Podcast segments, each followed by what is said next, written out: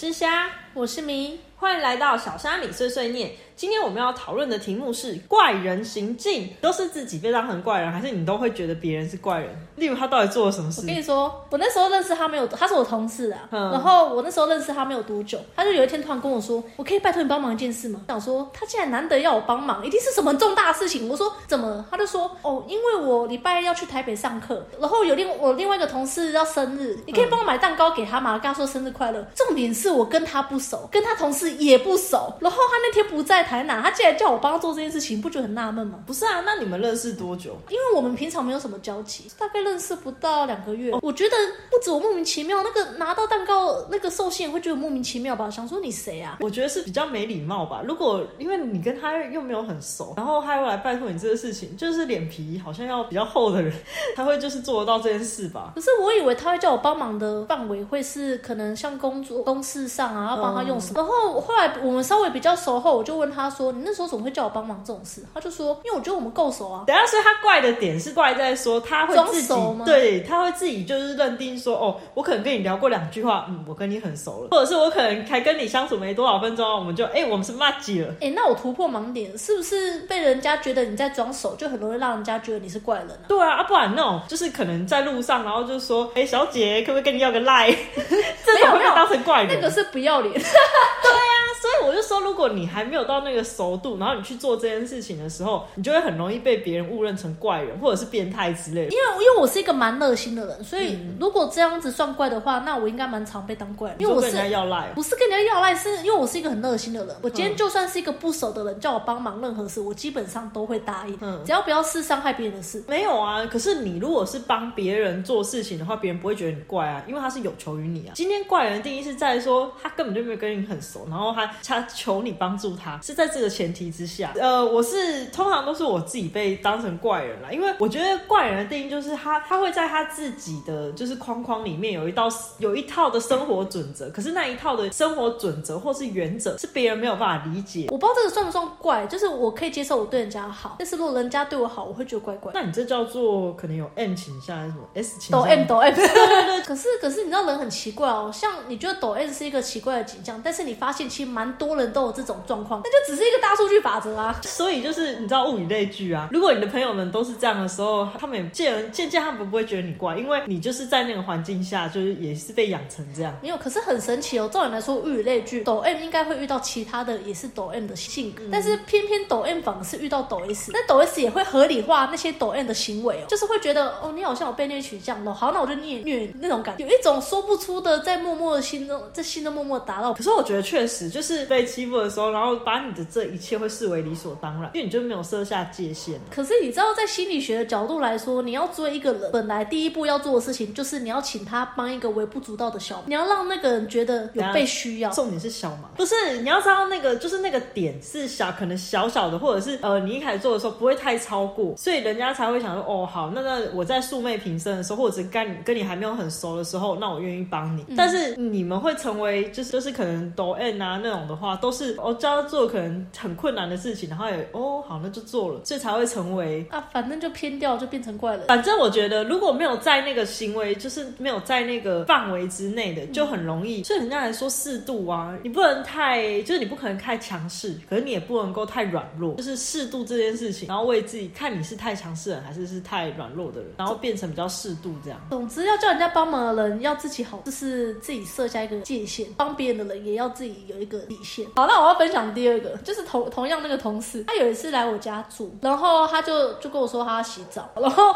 他就洗很久，然后后来出来后，我就发现我整个浴室都是地板都是湿的。嗯，然后我就说为什么会湿成这样？因为我们家的厕所是浴室是干湿分离，然后是整间浴室哦，不管是里面和外面，全部都是湿的。我就说你刚才在干嘛？他说哦我在洗地板。你为什么要来人家的浴室洗地哎、板？可是这样听起来他不是怪人啊，是善良的人啊，好人啊。不是那时候你知道已经晚上十二点，我累得要要死，我等他洗完后我还要洗，然后等他洗完后洗很久，然后我又看地板那样子，我又要清。没有，我跟你讲，他可能想说，嗯，他洗完地板之后，你应该会赞美他，就我骂到一个不行，我真的白眼翻到一个不行。我想说，只是他时机选错了，怎么选到半夜十二点？他觉得来人家用来人家家里用浴室应该要洗一下地板，我就说，因为我对我对地板有点洁癖啦，我不喜欢地板湿湿的。干湿分离的意思就是不要里面外面都湿湿的。他也把我很贴切，把我把它全部用湿的。不是，我觉得他好像就是都是以自己的角度去出发去想事情，他都没有考虑到别人的感受。就例如你刚刚说的那个蛋糕事件，他也是没有考虑到别人的感受，想说，哎，会不会太麻烦别人之类的，或者是他到人家家里，人家家里面他会有他们自己的规矩，不需要你来就是乱搞，你知道吗？所以有可能像你刚刚的想法，他也许动机就只是哦，他想要跟我邀功那个概念。没有，也不是说他想跟你邀功，他只可能就只是想说，嗯，我从做这件事情，我可能是从善良的那一方面出发，可是他没有想以他人的角度其实去想这件事情，他没有全方位的以他人的角度去想。洗澡是还没有结束哦，洗完澡是不是要吹头发？嗯，你知道他吹头发吹了大概二十分钟，好，可能头发多，但我我说你在干嘛？而且那时候洗澡前我就跟他说，哎，你有没有需要浴巾？他就说不用，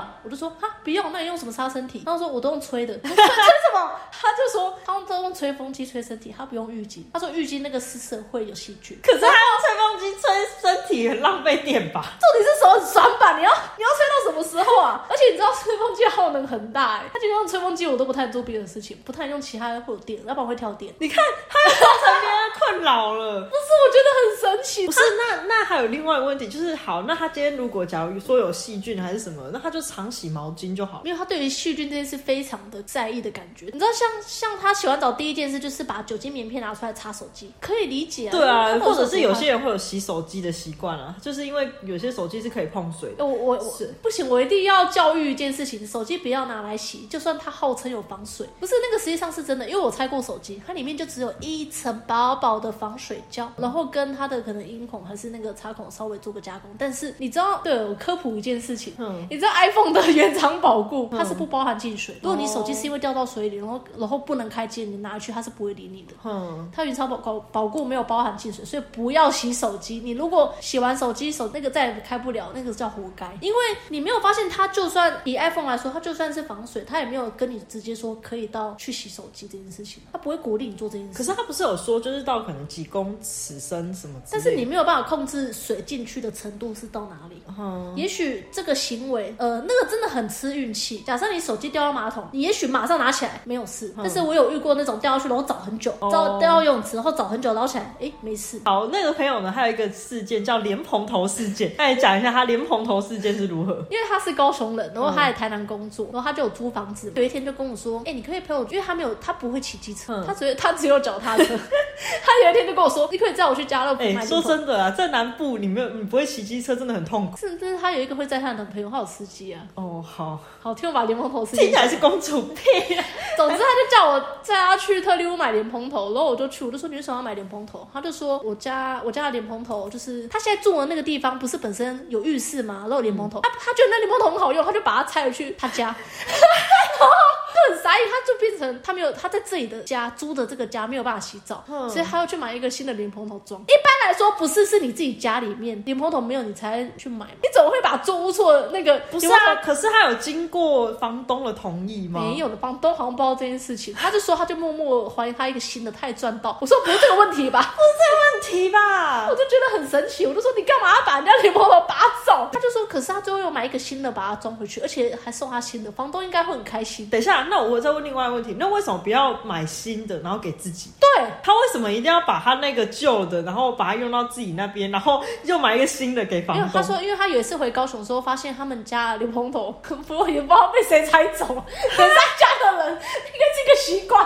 哦，然后他就是回到家没有办法洗，然后那时候又没有莲蓬头，没有办法去买，所以他就先把租屋处的拆过去。主要是因为你也不知道到底房东他同不同意这件事情，说不定房东还有特意挑选，他就是要让房客用那个用那种莲蓬头啊。可是重点是正常人不会去做这件事情，所以房东应该也没想到吧？这个房客这么诡异，他这样子很像是就是会在那种我们不是有时候会去住外面饭店什么，然后他会说吹风机不准拿回家之类，他可能会把它拆回家，哎，然后之后还被那个就是同被那个饭店的的那个员工说，呃，不好意思，那是不能拆的哦。好，那我自己还有一种，就是反正被当怪人，就是会有他有自己一套做法或者是说法之类的嘛。那我自己的话，就是我跟别人的那种情绪的那种反应，或者是我给别人的那种回应，都会让别人觉得天哪，这人是不是有病之类的。我是觉得你非常的抓嘛，超级戏剧化到一个不行，就是标准的戏剧型人格。不是，但重点是，如果如果不这样，我就会觉得天哪，是不是是好像我对这件事情是不是没有很惊讶或很很不开心之类？而且我我其实有一套准则，就是我不管拿到别人就是可能送的礼物，不管是生日礼物还是什么，我第一个反应都是，我就说天哪，怎么那么好，或者好我不管那个礼物到底是什么，反正就是我我已经有一套那个，你知道吗？就是我就是要做出这个反应，不然我很怕别人会失望，你知道吗？可是你这样久后，人家就觉得哦，你这反应也都是假的。但是有一天，如果你是真的那个反应，人家就觉得算了，也都是假的，就放牛的孩子的概念呢、没有啊，可是因为我以我自己的概念，我就会觉得说，反正如果我送礼，然后他没有说天哪，好好看什么之类的，然后我就会想说，下次不送了。这你知道，我就不要玻璃心好不好？我自己会需，就是我自己会需要人家那个反应，所以我也会觉得说，嗯，好，站在别人角度，别人也会需要，我就会，天哪，太好看了，哇！这很不真诚、这样谁会开心的起来啊？不是，可是因为我我我就是已经这样子就很久了，或者是我可能人家呃，我有一次去参加一个类似那种，因为我们以前是算是那种天主教学校之类的，所以他会对，所以他会需要就是可能呃十二月的时候会需要圣诞节对，就是唱什么唱诗歌比赛，因为那时候我就是当那个指挥，我我其实平常在练习的时候，我就是都很普通，就是表情啊，也也就是都很普通的那种。可是我一看到，就是他前面有一队有一个队伍先上去表演了，然后他们表演的很好，我就开始变得很紧张，所以我一上台之后，我就变得超级抓嘛，变成很就是变得太戏剧化之后，导致我的朋友们，因为他们就没有办法好好唱歌，他们就在憋笑，所以他们就说那一场就是那一场演唱全部都被我给毁了。你们这是猪队友啊！我真的是，我真的不是故意的，但是你知道，就是就很紧张的时候，就会做出很反常的事嘛，类似。对类似这种，或者是有时候我可能上台去简报还是什么的，就平常简报都还好，可是一一上台简报之后，因为这太紧张了，重要场合就会出错，就是会变得超级 drama，然后我声要就是那种声音啊，或者是音调，整很高亢，对，然后整个都改变，然后还会加上什么很夸张的肢体动作，就是我想掩盖我的紧张，殊不知别人看起来就会觉得你在耍宝。对，别人都以为我在耍宝，其实殊不知我其实是因为太紧张了。我有一次国小的时候，因为我国小是舞蹈班，然后舞蹈班的话，大家就会在教室里面换衣服，就是大家女生嘛，就一起换，就是他就他们就怀疑我说我是不是穿两条内裤，哦然后我就他们因为他们一直讲，然后我就激不起，我就脱下我的内裤。给别人看，然后我就说我没有穿两条内裤啊，我不是穿两条内裤。等一下，他们等一下讲，我做了这个行为之后，他们就尖叫，他们就说：“哎、我不要看，我为什么要看你的私密处？”我就被当成怪人了，废话吗我就被当成变态了。你超像变态的、啊，不是啊？啊，你这样脱掉，你里面不就没了吗？对啊，啊你干嘛脱掉？我就说了，因为他们一直误会我穿两条内裤啊，我就激不起啊，我就想说没有，我真的没有穿两条内裤。我为了证明这件事情，我就脱下了我的内裤，我就说没有，我只有穿一条内裤哦，然后就被当成变态跟怪人。不是啊，你不会觉得很裸露吗？哎、我就我就说了我被气到没？啊，但是好好险那边都是女生，如果男生怎么办？吼、啊，就说了都是女生，所以才敢这么做啊。我们不要畏惧别人，你知道吗？就不要畏惧别人的眼光之类的。我们虽然怪，但是怪的有理，怪的有原则。等一下，那那请问我同事那些行为是？他说也有他自己的一套理论。你说吹风机吹身体吗？啊，我觉得你你要当怪人可以，可是我们就是尽量不要在影响到别人的情况之下。像我那个两条内裤就已经影响到别人的就是感官了。嗯，对，所以请请大家如果要当怪人的话，也要当一个善解人意、可爱的怪人，不要影响到别人的那种怪人。如果大家有什么想要留言的，或者是也被人家当成怪人的行径，都可以跟我们分享，或者是有遇过什么奇怪的，别人觉得哦天哪，这个事情真的太怪了，都可以分享给我们，让我们知道。那记得下载我们小虾米碎碎念，我们下周再见喽，拜拜